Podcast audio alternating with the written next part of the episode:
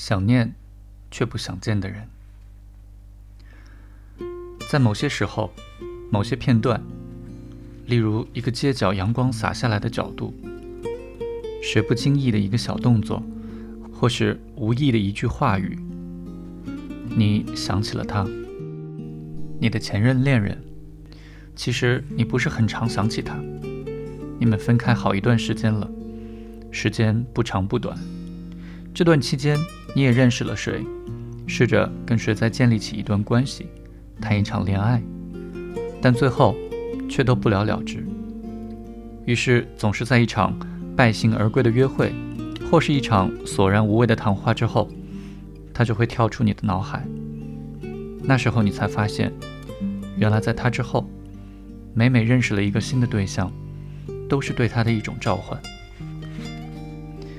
因为。只有他听得懂你的话，只有他明白为什么你会对着植物说话，知道当你看凑佳苗的书时为什么会哭，也只有他从来不问你为什么总睡左边，只是帮你把枕头摆好，提醒你小心别落枕。大多数的关系，只要经过时间，一起经历的够久，就自然可以建立起一种认知与理解，但唯有默契。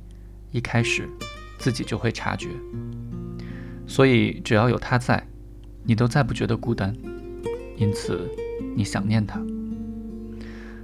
但这并不是一种比较，或是一种旧与新的竞赛。你很清楚，人是没有输赢的。拿旧情人比新人，更是一种自讨苦吃。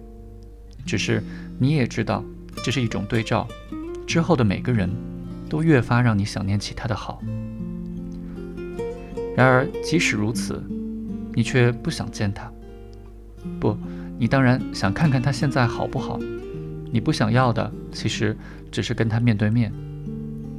你不想跟他讲话，你不想被他问起自己好不好，因为不管自己好不好，只要见了他，自己的武器就会全部缴械。在他面前，你平时的伪装。都会功亏一篑。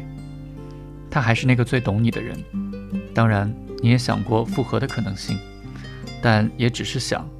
虽然当初你们分开的原因已经模糊，但直到现在，或许仍然无法克服。因为在有些时候，时间只能帮你理清问题，而无法解决难题。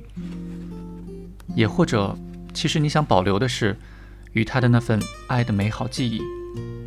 你害怕一旦见了他，自己极力留下的相爱气味，都要一并还回去。你猜这是时间的好处，他帮你筛选过滤，只留下时光里最好的部分。你还想记得恋爱的味道，相爱的感受，因此只要能远远的，不被他所察觉，看看他就很好。远远的，就像你们现在的关系一样，就很好。终于，你也才懂了，自己之所以会想念他，其实并不是因为他的那些好，而是因为之后再也没有一个人可以让你觉得好。你怀念的，自始至终都是爱。然而，却也是他让你可以这么想，是他的存在告诉了你，这世界上还有这样的爱存在，并且怀抱着信念。他让你知道，生命中。一定会有个人在出现，像他一样，让自己觉得很好，像他一样可以让自己奋不顾身，是他，让你可以继续拥有爱的愿望，并且去追寻。因为，因为世界上没有人应该注定孤单。一个人如果一辈子只能爱上一个人，这样就太哀伤。所以一定会有另一个人在出现。然后与自己相爱，你这么想，是他让你能这么想。